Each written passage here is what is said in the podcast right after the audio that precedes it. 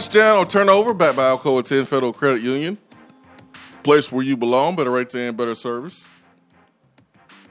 78% according to the FPI ESPN, the matchup predictor. 78.8% chance to win against South Carolina right now, according to Number Fire. No, this is ESPN. Excuse me. ESPN. 10 and a half point favorite is the spread on ESPN. Touchdown turnover.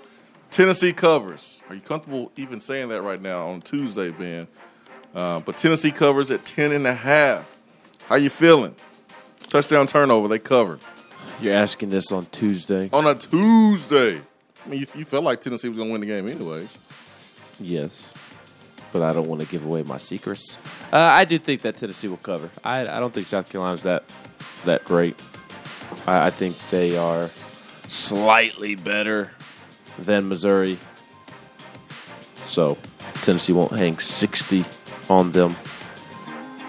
But I still think that they could get to to 40 and I don't think Missouri's offense is, is going to score a ton. So if I think Tennessee could get to 35, 42 Carolinas. points, I, I don't see South Carolina scoring more than 20. That, that's kind of how I see it on on this Tuesday. Maybe I'm sipping the Kool Aid too much. Maybe this will come back to bite me in the butt, but I see like a, a 38 20 type of football game as of today, 30, 34 20 type of football game. Uh, so I, I say touchdown on Tuesday. I just don't think South Carolina is very good. I think Tennessee offensively is really hitting its stride. Will that translate to a somewhat improved Ole Miss defense? Will it translate to Alabama or Georgia? What's that? We'll see. Uh, but I, I do on Tuesday. Again, maybe I'm sipping the Kool Aid too much. Maybe my my orange tinted glasses are tinted too much. But I, I do think Tennessee covers on a Tuesday. At this point last week, you weren't sipping enough. You weren't sipping at all. You was Yeah. not thirsty last week. No, I was not. he was not. I just don't think we'll run the ball for 200 plus yards with Cooper Mays out. Which, uh, listen, I understand because they haven't done it yet. Um, but yeah, maybe maybe you, maybe you might feel like you're overcompensating a little bit. I don't think you are. Um, now, South Carolina's defensive front, a whole lot better. They got some players in that in that front seven that's going to be playing on Sundays, and I don't think we can say that about Mizzou at all. But uh, offensive line, uh, y'all better be ready for a war A slobber knocker. in the trenches because how you say his name? Ibarge, Ibar, or whatever his name is. Number one, how you say his last name? Number one. Hold on, let me let me let me see if I get the game notes. How you spell it? I got it right here. Jabari Ellis is number number ninety nine. He he is, you know, he he was disruptive against Kentucky. What was how you say his name? I gotta look. I gotta. I don't have South Carolina's game notes. I'm trying to pull up uh, his roster to see if they have a pronunciation. but he's an NFL guy, and he is a potential first round pick.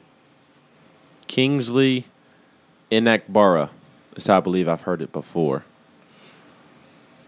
But he, he's a he's a first round caliber player. He's known South as Carolina. he's known as JJ. JJ. So JJ, number one, he he could be a problem for Tennessee if if you let him be. So, uh, what is the scheme going to be against him?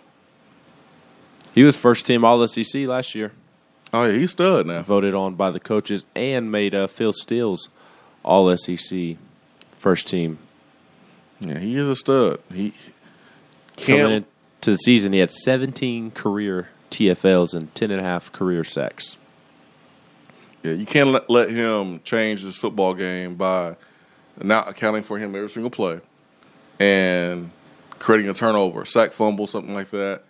Um, most most turnovers come with quarterback pressure, and so must account for him. Glen Elarbee and this offensive line group can't let these guys impact the game because I think if you control him manage him, then Tennessee is going to be able to put up points be successful on offense. But South Carolina to win, it's going to take a, a good performance by him, turning the football over, uh, impacting the game. That's that's that's the only thing I'm really concerned with with South Carolina is him. Their receivers doesn't scare me. They got a, they got a solid running back um, group there at South Carolina, and they're deep. They're deep at running back. Uh, I like their running back group, but and then Muse, tight end number nine. It's hard to take him serious after that picture. I'm just, I'm just, I'm, I'm, I'm just being honest. It's hard to take him serious. He made a good play against Kentucky, but the pitcher, I, I, I can't unsee the picture. I can't, I can't do it. I can't take him serious and watch him go out there and have a freaking Travis Kelce type of game. But I'll say touchdown. I think Tennessee covers ten and a half. Uh, back to Nothing about South Carolina scares me. The only Yeah. thing that scares me about this game is Tennessee not showing up. That that's what concerns me about this game. You know what's you know what's you know what's unique here, Ben, is that we've had a lot of noon games, but we've all been like ready. Because I think the fact that we practice in the morning helps us. Yeah, Because I remember playing for noon, playing in noon games where it took a little bit to get going. You know, we practiced at four. We practiced at four. We were done around six, and so you really didn't have to get going in the morning. You never had to really get going. All you had to do was just wake up and drag yourself to uh, drag yourself to, to, to class. Now, if you worked out early, if you're one of the guys that did the 6 a.m. workout, that was one thing, but that's still different than practice. That's still different. We can look at all these noon games this year and not one game where Tennessee was like sleepwalking at the beginning of the game. And I think that morning practice really, really helps Tennessee. And I feel like this weekend they'll be ready to roll. First quarter, Tennessee is outscoring oppo- opponents. I don't have the number right in front of me, um, but outscoring opponents a lot to a little. Let's say that. Second quarter is a little different story, um, but they are jumping on opponents in the first quarter, and I think I attribute that to the morning practices. What time did y'all practice?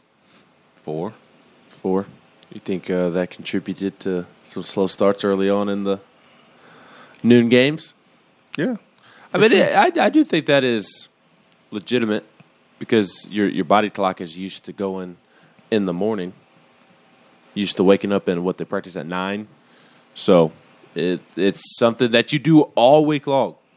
Yep. All all this week, Tennessee is practicing at the same time they'll they'll be playing. So your your body clock is is used to it. Let, let's answer John K. man. That's our guy. Let's answer John K. before he break the text box. he says um, that people view Kiffin's offense as complex, and people view Heupel's offense as uh, gimmicky. And obviously, I just don't feel that way because if you do something offensively, it works for you. Um, there's different ways to skin a cat, and I just I just don't understand the whole that whole label of gimmicky. Um, but that's just me. As far as Lane Kiffin, he's a great play caller. He has a great offensive mind. That's why Lane Kiffin was brought in by Nick Saban. Nick Saban wanted to to learn from one of the best in the business. He was getting he was getting schooled out by Cliff Kingsbury and Johnny Manziel at, at Texas A&M. He was getting schooled by uh, Hugh Freeze at Ole Miss, so he needed to evolve. So he brought in Lane Kiffin, and Lane Kiffin helped him evolve. Uh, Lane's a great he's a great play caller. He's a great offensive mind. But to sit here and say that his offense is super complex, I just I just don't agree with that because if it was super complex, his his teams wouldn't be able to um, adjust so quickly, like that offense did last year at Ole Miss. Tennessee's offense is not complex; it's it allows guys to play fast. The concepts are simple, but you play fast. You're great at what you do. If you want to know a complex scheme, Tennessee's defense was a complex scheme under Coach Pruitt. Very complex. And that's why guys would play slow. And and it's less complex now and we're playing faster. So I don't think Kiffin's scheme is complex. And people are so enamored by him because he has a cool personality.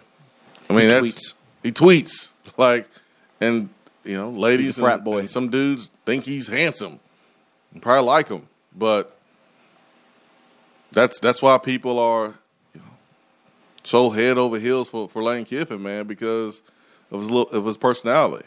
Josh Heupel's done more than Lane Kiffin as Uh, a head coach. He has done more than Lane Kiffin as a head coach. Uh, Lane Lane's offense is super simplistic. Just in listening to those who know way more about football talk about his offense over the offseason, I heard numerous times people say that it, it is simplistic. What Lane does so well, and the difference is the difference is the tempo, and then what makes Lane so so good. And not saying that Heupel doesn't do this, but I'm I'm saying what Lane does so well is that he he uses pre snap motion, not a ton like a Matt Canada, but utilizes motion to generate mismatches.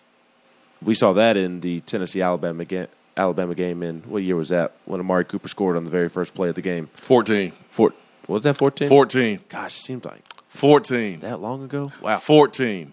Where he motioned Amari Cooper, brought Yeah. Amari Cooper in, in motion, and off off off he goes because Tennessee had a miscommunication on defense, and I, I think even if there wasn't the miscommunication, I think he would have been matched up on a linebacker. So Lane's overall system is super simplistic, but then on top of that, he does a great job of of getting his playmakers into mismatches against guys on the opposing defense that he feels like he can take advantage of.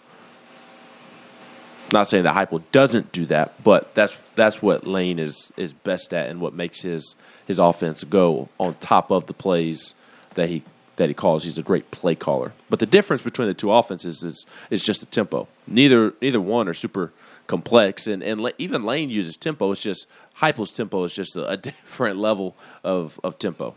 I also think like how you teach it determines how complex or how simplistic it is. Are you a good teacher? If you're trying to do something and you're not a good teacher, it may it may feel complex. But if you're a great teacher, you're able to break it down in a way that's easy to understand. So you may have a, a an offense where you have a lot of checks at the line of scrimmage, a lot of uh, reading on the run, a lot of post snap reads, things like that, and it may be a simple offense, but you make it may be, it may be a complex offense, excuse me, but you make it simple by how you explain it. It can be a simple offense. It can be simplistic. So that's why, like, I, I, I sit over here and laugh at some of the labels that offenses are hit with because it just depends. It just depends on the teacher. Coach Cutcliffe's offense to me was simple. We did less, but we had more results. And somebody on the outside look at him and go, man, hey, man, they sure doing a lot more, man, than they did before. They doing a lot more. No, actually, the opposite. So, efficiency is what it's about. Efficiency. And there's no way to be efficient if you're doing a million different things and you're not mastering anything. You keep it simple. You only have a certain time amount of time to practice. The less you have, the easier it is to master it. And teams can know what you're doing and still not stop it. Teams can know what you're doing, and then you have a wrinkle from that same look and go score. So football's a real simple game. I think people try to make it a whole lot harder than what it really is. It's not a, a science experiment. It's not a equation that Josh Dobbs will be the only person that be able to break. It's not that. It's not that difficult. It really, it really, it's really not. But people just like Lane because he because he's cool. Because he's handsome. He tweets. He makes jokes. He says what other coaches aren't willing to say. Yeah. Some of some of y'all gonna look weird out here in your in your Matt Corral, Lane Kiffin jerseys next week when when, when your supposed favorite teams playing in Neyland Stadium against that coach. Then, those people are gonna be trying to fish for a reason. Well, you know, I did have an uncle back in the day. You know, he he applied to go to Ole Miss. He didn't get in though. he didn't get in, but my uncle applied to Ole Miss, so I, can. you know, it's his house divided. Okay, whatever. All right, let's get to Jay. Jay, good morning. Swain, good morning, man. What up? What up? What up? Uh, Swain, you was making some great points there with Kiffin and and Heupel, and I don't know why people, uh, just just in life in general, humans seem to want more complexity. They think more complex equals better results. And in my coaching life and coaching career, just being a strength coach, I have mm. that's one thing I've come to learn very quickly. Mm. You get better results the simpler it is, the simpler you can make things, the the better the results you're going to get. The the more I've I've seen it time and get time and time again. The more complex a training program is, the worse it is. Ooh, without fail. Ooh, Jay, let me ask you this: If you yeah. can have four lifts, you mm-hmm. can take a college a college football team and say, "All right, man, we got four lifts. All we need mm-hmm. is four lifts. What are those four lifts for you?" Uh, back squat, power clean, bench press, and like a pull up or a chin up. And you can go win some games right there with that, huh? If you do that right there, right, and then you can have the most complex, intricate training program with all these different whatever, and my team will match those four lifts, and we will blow you up on the field. You're right. That's it. That's right. You know, I mean, and and that goes back over to Heupel. I mean, it, it's simple is not a bad thing, and uh, it's simple, but it's effective. What what's that guy? Uh, the um, I don't remember the Titans. Uh, Denzel Washington's character. They said, "Coach, you only run seven plays," and he said, seven plays." He said, "Works like Novocaine every time." That's right. That's right. So, you know, and Kiffin changed his offensive philosophy a lot, Swain, when he. Uh, I mean, he didn't change his offensive philosophy a lot when he left Alabama necessarily, but he has changed because when he when he went to FAU, he had Kendall Briles, and he had that Lebby guy who also learned under Heupel at UCF. Yeah, Jeff Lebby. And they started they started doing up tempo, and they started doing a lot of the a lot of the stuff that Baylor does, and that's a lot of the stuff that Heupel's been influenced by. So there's a lot of similarities to their offense. Yep, Jeff almost was here, man. It should have yeah, been here. Yeah, yeah. Pruitt didn't want to hire him. Yeah, yeah, yeah, yeah. But should have been should have been here. But you talking about Coach Coach Herman Boone? Yeah, Denzel yeah. Washington. He played that character. Then Herman uh, Yotes was the was the uh, other coach. I actually met those guys in real life in uh, 2003. Now, Swain, they finished second. That's pretty cool. You met them. Mm-hmm. They finished second, runner up, national champion.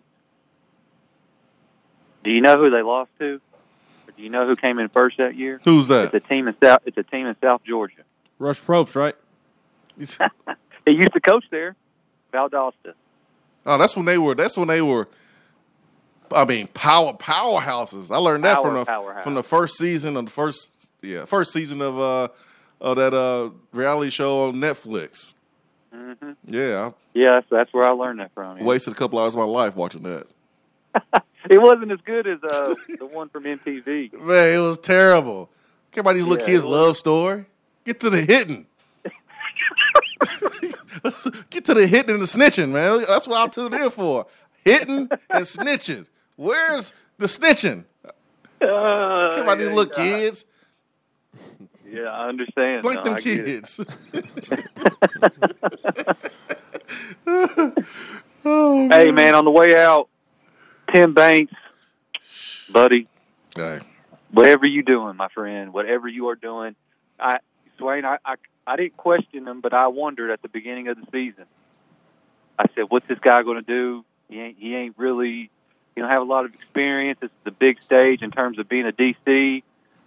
I don't know how you're doing it, but you are outdoing the mastermind that is Jeremy Pruitt. I Hey. mean, Hey, what you said now? and you know what he's probably doing, Swain? Simplified. He probably Hey. simplified a lot of things. Hey, hey, tell him, Jay. Tell him, Jay. And now look what they're doing. People are running to the ball. Uh, Jeremy Banks doesn't look like he's a deer in the headlights all the time. Uh, that they, I guarantee you, he simplified that crazy system that Pruitt was trying to run, and things have just gotten tremendously better. I got a hot take for you. And that, and that's a smart man, Tim Banks, for doing that. For sure. Uh, for sure, Jay. Thank you, man. Thanks for the phone call. I got a hot take. I don't think it's hot. Y'all might think it's a hot take. I don't think it's hot at all. I was talking to a friend of mine yesterday. You About- have friends? A few. A few. So I was talking to this friend yesterday. We were talking about Tim Banks. I go, hey, man, Tim Banks is going to be a head coach here in a little bit if he continues doing the things that he's doing. You interview him, he sounds like a head coach. I remember when um, Justin Wilcox was here and he had head coach written all over him. And look where he's at right now. He's a head coach. Tim Banks has head coach written all over him. And his trajectory reminds me, reminds me of a former SEC head coach that blew up in a three year span in the Pac 12. That guy, Derek Mason. Derek Mason. 2011. Just was don't at- take the vantage job, Tim. He was at Stanford. And he was a s- assistant head coach. He was the co DC and he coached DBs. 2011. The next year, 2012, assistant head coach, defensive coordinator. 2013, same responsibilities, same title. The next year, he's the head coach at Vanderbilt. I can see Tim Banks in the next three years being a head coach. Just don't take the Vandy job, Tim. No, he ain't crazy. He ain't Don't stupid. take the Missouri job. Don't don't take any of those jobs, my guy. Hey, I can, I can see in three years because he's going to be set up to get a big time job mm-hmm. or get his head coaching job. You know why? Because Josh Heupel leaves the defense alone. Which good on Josh Heupel. He sh- That's a separate conversation. Thank you for doing that. it allows him to shine. See, when you are a coordinator for an offensive coach, you have a chance to shine. Bob Shoop had the talent when he came in and a coach that was offensive minded, and he viewed it the same way. I can come in here, I can do my thing on defense. This is going to help me be a head coach. Now, it backfired on him. It backfired on him. But Tim Banks has the opportunity to take this Tennessee program the next three years, defensively win, and Heupel don't mess with them. So you you don't question, oh, who gets the credit, who gets the credit, who don't. It's Tim Banks. Man, he is set up perfectly for his first head coaching job if he just continues to do what he's doing. I I I am so happy for for him if he's able to do that. Now I don't don't want to leave because he's mean he's been he's been good for us so far, but I thought about that yesterday. I was having a conversation with a friend. I was like, man, this dude reminds me of Derek Mason when Derek Mason was coming up. Tennessee's got to do everything in its power to make sure Rodney Garner doesn't leave, to make sure Brian Jean-Mary does not leave, to make sure Mike Ekeler does not leave, and to make sure Willie Martinez and Tim Banks do not leave. That entire defensive coaching staff right now is just coaching their rear ends off. And, and Tennessee has finally got some coaches that are actually getting their money's worth. I'm not even worried about about that, Ben. And I was talking to my friend yesterday about the same thing. Same friend? Same friend, because I only have a few, um, so I had to get it all out to this to this one friend. But think about Brian Jean-Mary. He's coached at Texas already. He's coached for Harbaugh at Michigan already. Uh, you know, Ronnie Garner, he's coached for a lot of coaches uh, in the SEC. Willie Martinez coached for a lot of coaches. They're at a point at the, of their careers where, yo, it's about it's about culture. Pay me. Knoxville's a nice city to live in. I don't have the head coach looking on my shoulder. I don't have drama. Now recruiting may be a little bit easier at other places, but I can do my job. Like I can do my job, and I'm given the resources to be successful. I don't need the drama. But when you have an up and coming coach that is that's trying to climb the ladder like a Tim Banks, you worry about him. But I'm not worried about the other guys because I think they're at the point of their career where man they just they just they just want to be they want to be happy. Kind of like Jim Chaney. Like Jim Chaney was like, pay me, and I'm good. Yeah, Why three, would- why would to he- five are on there. Yeah, why would he go from Georgia to Tennessee? Hey man, he likes Knoxville. You know, he he thought the culture was going to be okay, but it wasn't. It wasn't okay. But like, I just think our defense coach staff. I just don't think they'll just hop and jump ship uh, at the something bright and shiny. I, I just think they have coached a lot of football during their careers. They're in a position where Coach Hype is going to let them coach. He's going to let them do, do their job. He's going to leave them alone. Knoxville's a great city. They're in the SEC still. They'll still be able to recruit. Just don't mess it up for yourselves. So I think this defense staff will be intact for for more than just a little bit. All right, let's go to the phones. We got Big Orange Mac. Big Orange Mac, my man. Good morning, Jay Swizzle. Good morning, Benjamin. Uh, when you uh, listen, I'm just a glorified water boy at the high school level, but listen, just use the KISS method. Keep it simple, stupid. That's it. A lot of these cats nowadays, they try to outfox one another. Look, as long as your team execute, you give them the get. Look, I'm, I'm gonna run it right here. As long as your players execute, they can't stop it.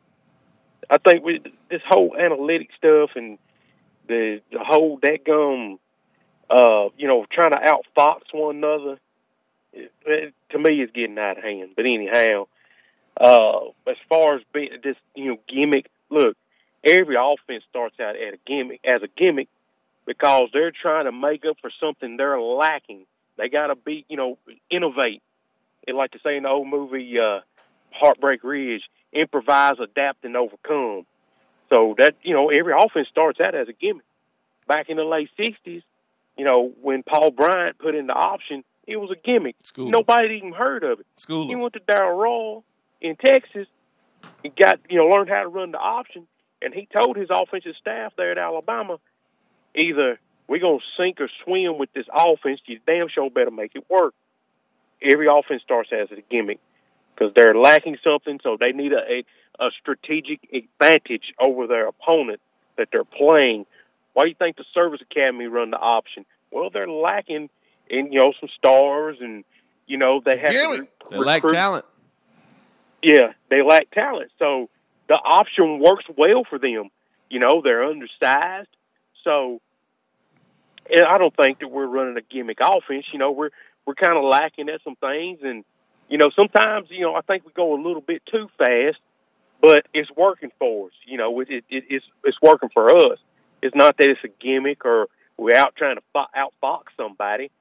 Uh, yeah, Kiffin's a great offensive mind, but he ain't doing nothing no different than we doing. Everybody just so oh, it's Kiffin. I, mm, y'all know how I feel about that long neck having joker. But uh, anyway, everybody use the kiss method today.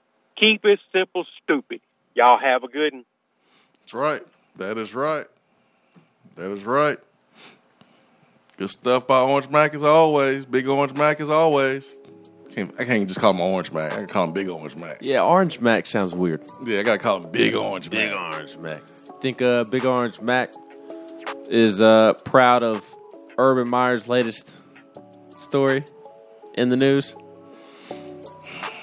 It is almost hump day. Urban wildin'. He's I- wildin' out. Northeast Florida coaches yesterday between Urban and Dan Mullen did not have the best press conferences. The thing about Urban, and uh, we'll get to for what here in a little bit because I got him on for what, is that if he does the same thing in a college town, no one knows about this because people are going to protect him. But no one's protecting you now. You are a professional football coach. And uh, listen, he owned it because I, I mean, he really have a choice as a video, but Jaguars, man, golly, golly, what a predicament that you are in. We'll get to, we'll get to that during for what it's coming up here, in and the bit. Gators. Oh man, Somebody I'm- told them Mullen, at least you're not Urban. oh. When they asked him about, he was smiling after the post game, going to to shake uh, Mark Stoops' hand, and Florida fans are mad about it. And somebody asked him about the the photo of, of Dan Mullen smiling. And then at the end, after Dan Mullen answered, the reporter said, "Well, I was just curious. At least you're not Urban." Man, man. Dan Mullen didn't want to give Stoops any credit, did he? Golly, man. Early in the week, he said he didn't know who uh, Wan'Dale Robinson was. He found out real quick on Saturday. Uh, he's just the leading receiver in the SEC. Swain event. Be right back.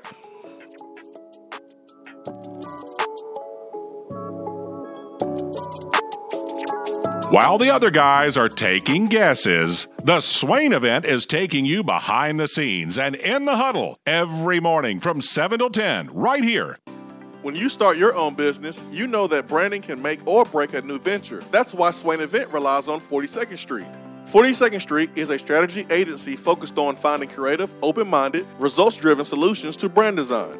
After over a decade of operations in East Tennessee, the brand architects at 42nd Street have the experience and creative know how to ensure the success of your business branding, logo, web presence, and more. To see a real life example of their amazing work, you can check out our website at swainevent.com. Don't trust the branding of your business to just anyone.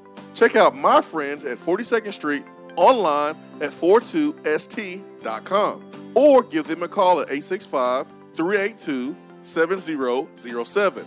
42nd Street, brand, strategy, design.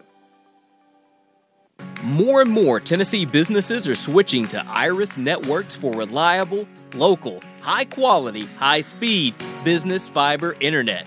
Iris provides direct internet access from 10 megs to 10 gigs with no payments for 90 days. Iris also offers next generation business phones with work from anywhere capability from the mobile or laptop app. With local sales, support, and service, Iris is a partner in the community. Learn more at irisnetworkusa.com or call 865 448 IRIS. Iris Networks, a Tennessee business connecting Tennessee businesses. We're here with Dr. Michael Carlson of Tennessee Regenerative Sports Medicine to discuss PRP, platelet rich plasma. If you have orthopedic injuries such as shoulder pain, knee pain, Achilles tendonitis, or tennis elbow, you should give them a call. Good to be back, Jason. We specialize in non surgical orthopedics, so we treat damaged tendons, ligaments, and joints, including rotator cuff injuries, knee injuries, and elbow and foot problems by using ultrasound guided injections with PRP. And this form of treatment helps stimulate the body's own reparative process and assist in the healing of damaged tissue. Doc, what makes your training different than others? I've been practicing in Knoxville for over 26 years, and I'm certified in interventional regenerative orthopedic medicine through the American Academy of Orthopedic Medicine. They've been the leader in this form of treatment since 1983. I also teach this form of treatment on a national and international basis to other physicians, residents, and medical students. Here in our clinic, I'm the one doing the procedure, and we're using your own PRP, which are concentrated platelets, to treat your injury.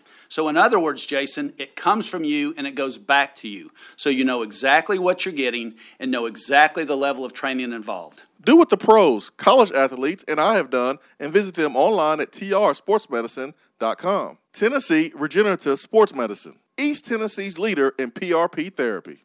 JC's Tree and Landscaping Service specializes in quality tree work done at an affordable price. Trimming and removing trees are their specialty. They also offer other services like land clearing, stump grinding, crane services, and all of your basic landscaping needs for both commercial and residential. JC's will give you a free estimate and beat any written quote by a competitor to guarantee that you get the lowest price around.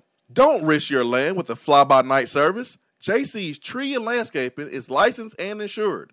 Give them a call at 865 599 3799. When I made the move to my own studio, I was worried about this. I was worried about that. I was worried about, hey, did I get this piece of equipment? Did I get that piece of equipment? Does that sound good? Does that not sound good? One thing I didn't have to worry about, that was office furniture, because Office Furniture Outfitters met my furniture needs. With a 50,000 square foot facility, they have East Tennessee's largest selection and are the best value for new and used office furniture. Located in Knoxville, it's easy to find everything you need for your new space, including desks, file cabinets, chairs, conference tables, and more. Office Furniture Outfitters is turnkey. They came to my place, we mapped everything out that was needed, they delivered, and get this, set everything up. To learn more about what Office Furniture Outfitters can do for you, log on to ofonox.com. That's ofonox.com. At Iris Networks, we know that business communication solutions are critical to your success. Since 1998, we've been helping businesses in East Tennessee by providing reliable and affordable high speed fiber internet and voice solutions. That's why Iris Networks is your Tennessee communications partner. With internet speeds up to 100 gigs and work from anywhere solutions like mobile apps, video conferencing, and file sharing, we make sure you can stay connected to your customers and great communities we live and work in. Iris Networks, because just like you, Tennessee is our home. Round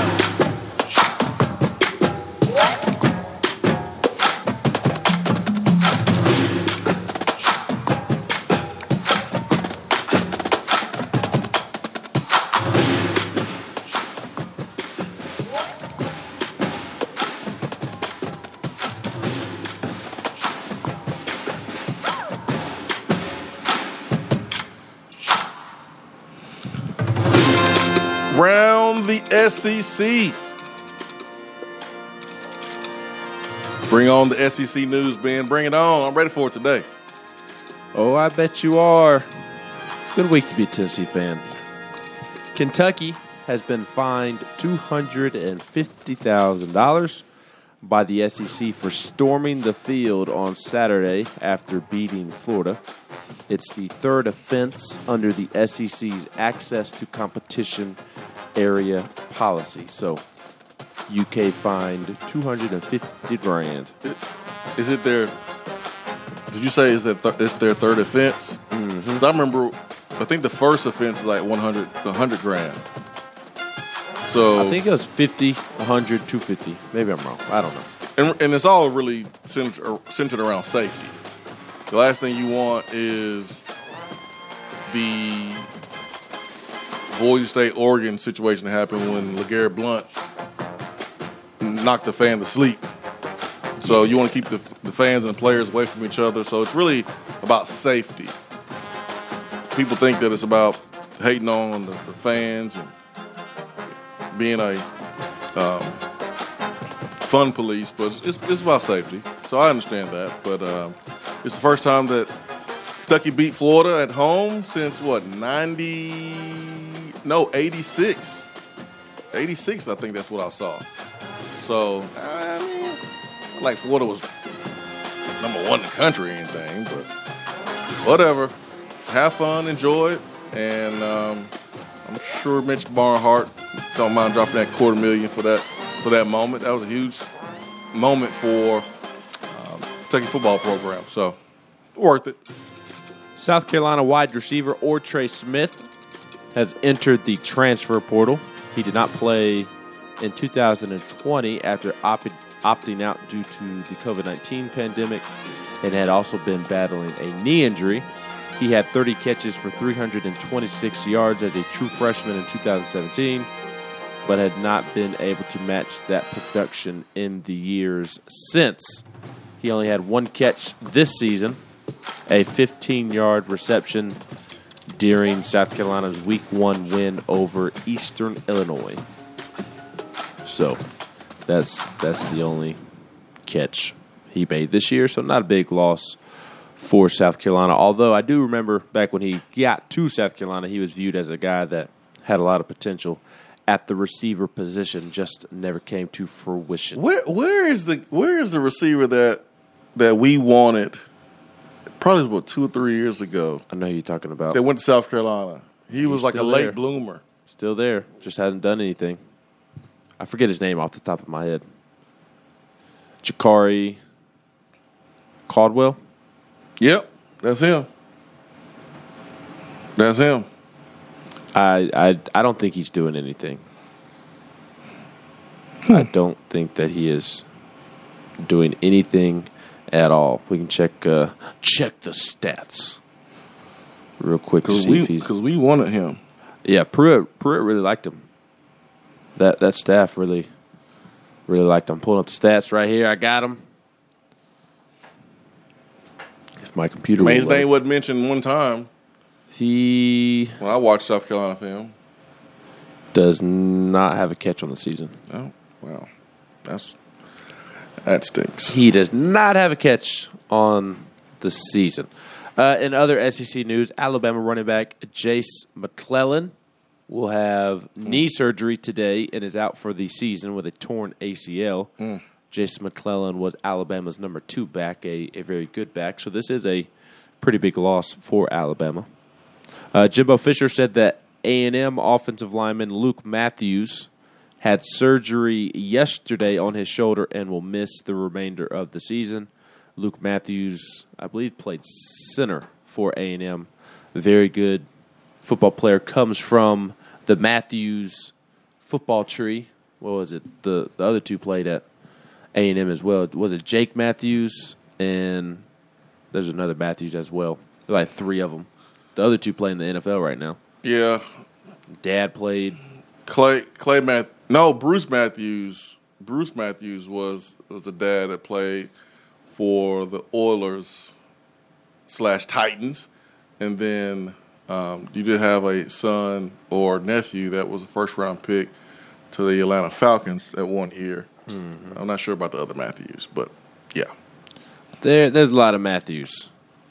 His his father Bruce, like you said, NFL Hall of Famer.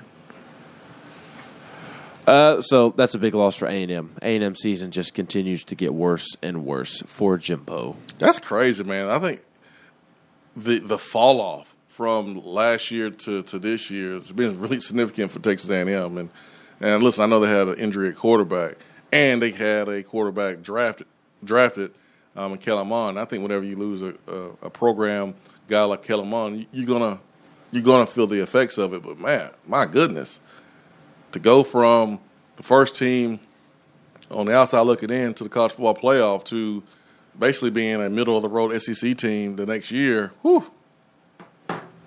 Oh, and he's feeling the heat. he should A- be He's getting paid a lot of money. A and M fans are breathing down his neck. Paul Finebaum's making comments. It's uh it's an interesting situation. A- Rumors about the LSU job opening up, Listen, and he just signed that contract extension. Well LSU will be able to play, pay him that pay him that money anyways, and he used to be a coordinator for Saban at LSU. I mean, look, he, he deserves all the criticism because he's getting paid a ton of money, and he's supposed to be a quarterback whisperer. So. Mm-hmm. Um, and the quarterback has not looked good. I mean, Texas A&M is last in the conference right now in the East. I mean, so he deserves that criticism. Three and two, and physically just got dominated by Arkansas, and then you lose to Mississippi Mississippi State. Like like that's the crazy part. They're they're what three and two and zero and two in conference play, mm-hmm. and the two losses are to Arkansas and Mississippi State. And, and I'm not taking away from from Arkansas. I think Arkansas is a very good football team. They just ran into a buzzsaw this weekend, and, and Mississippi State isn't a bad team for sure, but. I'm pointing out that they haven't even played LSU yet. They haven't even played Alabama yet. He's supposed to be a national championship Auburn. coach. Yes. I don't, I don't know who their crossover. I know they played South Carolina every single year. I don't, I don't know who else they drew from the SEC East in addition to South Carolina this year. Missouri. How lucky. Yeah, they play. Well, they play Alabama this week, and then they play L. Missouri the next week. So Yeah, so they they looked out with Missouri because they're 0 2 in conference play, and it's the Arkansas and Mississippi State. Uh, speaking of Mississippi State, Will Rogers was one of the three co offensive players of the week in the SEC this past weekend. He joined Brian Robinson at Alabama, who ran for a career high 171 yards and four touchdowns against Ole Miss. And Bo Nix was the other co offensive player of the week, threw for 255 yards and one touchdown, while rushing for a game high 74 yards and one touchdown, while leading Auburn to its first win at LSU since 1999. Will Rogers led Mississippi State to a 26-22 win over A&M behind 408 passing yards and a career high tying three touchdowns passing. So three co-offensive players of the week this week: Brian Robinson, Will Rogers, Bo Nix. The defensive co-players of the week: Jacquez Jones from Kentucky, who had nine tackles, one for loss, a quarterback hurry, and a game-saving pass breakup in Kentucky's win over Florida. Will Anderson was the other co-defensive player of the week. The linebacker from Alabama had two and a half tackles for a loss, which has given him a nation's best 11 tackles for a loss. We even have a Vanderbilt player on the list this week. We have co special teams players of the week. Joe Bulovas, the kicker at Vanderbilt, is one of the co special teams player of the week because he made a field goal to help Vandy beat frickin' UConn. What a reach. What a reach. How how does Hendon Hooker go 15 for 19, 225 yards, three touchdowns, 79% throwing the football, and not even mention it? I don't even think he's the biggest. I, crazy. where's Tiyon Evans? That's one I want to know. Yeah, that's crazy to me. Just the offensive explosion Yeah, so I was far I was you know, scrolling scrolling down the list yesterday when it came out. I was like, okay, Tennessee had this record breaking performance against Missouri, and none of these players are are going to make uh, a player of the week honor. And then I got down to Cade Mays and Laneith Whitehead. So at least two offensive players got it. Yeah. But even Laneith Whitehead had to split it with Jarquez Hunter from Auburn, who did have 65 carries on six carries, 65 yards on six carries against LSU. Cade Mays, offensive lineman of the week. So at least some Tennessee players got honored. Oh man. But yeah, I was I was looking at that and thinking, where is Hendon Hooker? Where is Tiyon Evans? And I think Tiyon Evans is is the bigger case that, that got gypped there. Because Bo Nix and Will Rogers. man, Bo was like Bo Bo Bo was balling. Bo was balling. I mean, did you know that Bo Nix is the best Bo to ever play at Auburn? I did not know that.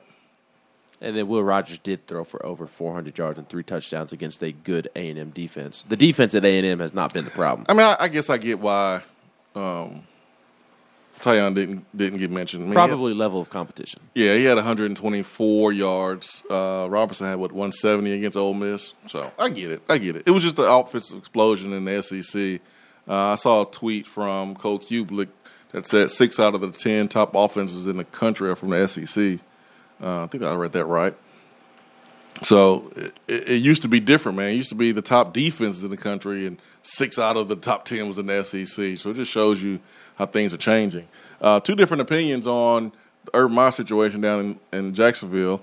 Uh, two people that live from Jack live in Jacksonville. One uh, says that the TV stations and radio uh, down there in Jacksonville blowing up blowing up Urban and um, really getting on to him, uh, really really bad. And then here on the text box, Vaughn Jack says, "I live in Jacksonville, and the Jags." Uh, he's a season ticket holder and can can tell you whether it be right or wrong. The team has made the urban video a non-issue. They have not even made a statement beyond Urban's apology. I do think his NFL experiment is short-lived, though. He is finding out the number one overall pick doesn't mean immediately winning. Was was crazy. I told Ben this during the break. Your rookie quarterback is more responsible than your head coach. wow. That that is wild. Wow.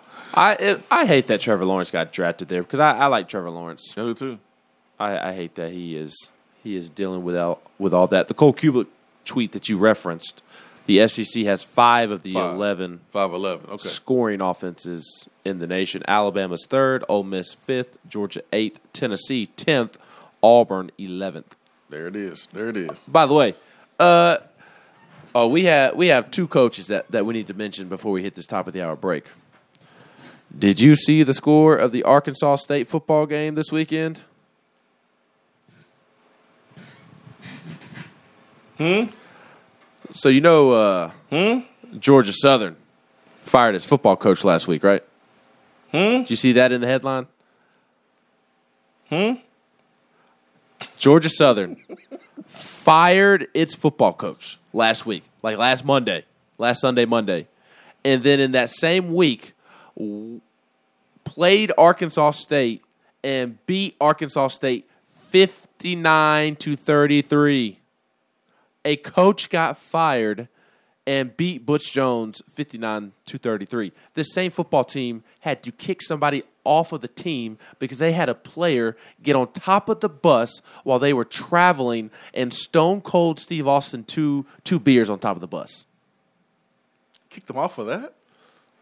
Drinking on the way to a game. Oh, yeah. And probably wasn't the first incident if he's doing something like that. And they fired their coach because he did not have control of the locker room. And they turned around and beat Butch Jones 59 to 33. I mean, it's like it's like the equivalent of uh, twenty-one to nothing. Butch Jones now 1 and 4 in the season. Guess who they play next? Coastal Carolina. Thursday night. So congratulations to Butch to moving to 1 and 5. And then the other one, uh, what are you doing down there in Orlando, Gus? Uh oh. Gus, you lose to Navy. There's talk about Ken Niumatalolo Lolo getting getting fired this year, and you lose to Navy. Navy has been awful this year. Navy had not won a game this year. They lost to Marshall 49 to 7. They lost to Air Force 23 to 3. They lost to Houston. And you were winning by two touchdowns and you allowed Navy to beat you? Navy is boo boo this year. Boo boo. They're terrible. But booty terrible. Arkansas State might even beat Navy. That's how bad Navy is this year. And you lost to them? And this is your second bad loss of the season? I'm gonna mention this really quickly, and then we can continue with our um, our narrative here because it's fun. Central Florida is without their starting quarterback due to injury. All right. Anyways, man, what is going on in Central Florida? They thought they upgraded, huh? They thought they upgraded. Ooh, those, those national media members pumping Oh man, pumping Gus sure are quiet now. Man, those those guys down there, Orlando, they couldn't wait for Heupel to get out of there. Man, they brought in the Gus bus. Them boys thought they upgraded. Ooh, woo. They are fourth. They are fourth in the AAC right now. Fourth. Two and two, They're losing to, to Navy. I believe Navy that was Navy's first win of the season. Let's double check. Navy is is I believe they have a JV schedule. Navy is one and three. That was their first win of the season. they lost to zero and three Navy while they were leading by by two touchdowns. And then Louisville, UCF lost to Louisville two weeks ago. Louisville's not good. I think that's their only win of the season. No, they've got oh because they beat Florida State and Eastern Kentucky. Dang, they got more wins than I thought. One, two, three. They're three and two. But you shouldn't be losing to Louisville. Shouldn't be losing to Louisville. I'm happy for Brandon Johnson. He's balling out. He has like five touchdowns in four games or whatever. I like Marcus Tatum. This isn't about y'all. I promise. This is about the national media members who hyped up Gus all off season long. And this is also directed towards Dillon Gabriel. all those comments that you have for for two four seven. He hurt, man. Leave him alone. He I hurt. don't care. He can still catch the smoke. He hurt. He asked for all the smoke. Uh, Central Florida still has to play Cincinnati. They still have to play Memphis. Uh, SMU is ranked right now currently. So, I don't know, Gus Bus. I I don't lo- know, Gus Bus. Pizza Man says wheels on the bus go falling off, falling off, Oh, no. falling off. I don't know. I don't know. Oh, poor Gus. Gus Bus. Oh man. Uh, SC VFL says Urban will have to step away to focus on his marriage, probably in Southern California. Yeah, man. I'm not. And I saw the videos. I wasn't. I wasn't. I wasn't going to speak on the dude's marriage and all that stuff. You know, that's that's that's. I think that's kind of personal, whatever. Um, I'm not saying that you know you cross any line there, SCVFA. I'm just saying like what you see on, on Twitter. I just I I I didn't feel comfortable you know jumping in on that. You know that's that's I, I hate that for for his kids and his, and his wife, man. See that in a video uh, in that way, but man, it is a nice escape for him to go back to college it will be a nice escape. But I, I don't know if you go back to college, man. You just need to sit on down somewhere. Just sit on down. That's it. Just call it a career. Don't even do TV. We'll get to the text box after these messages. Swain event fueled by Dead End Barbecue. Stay with us.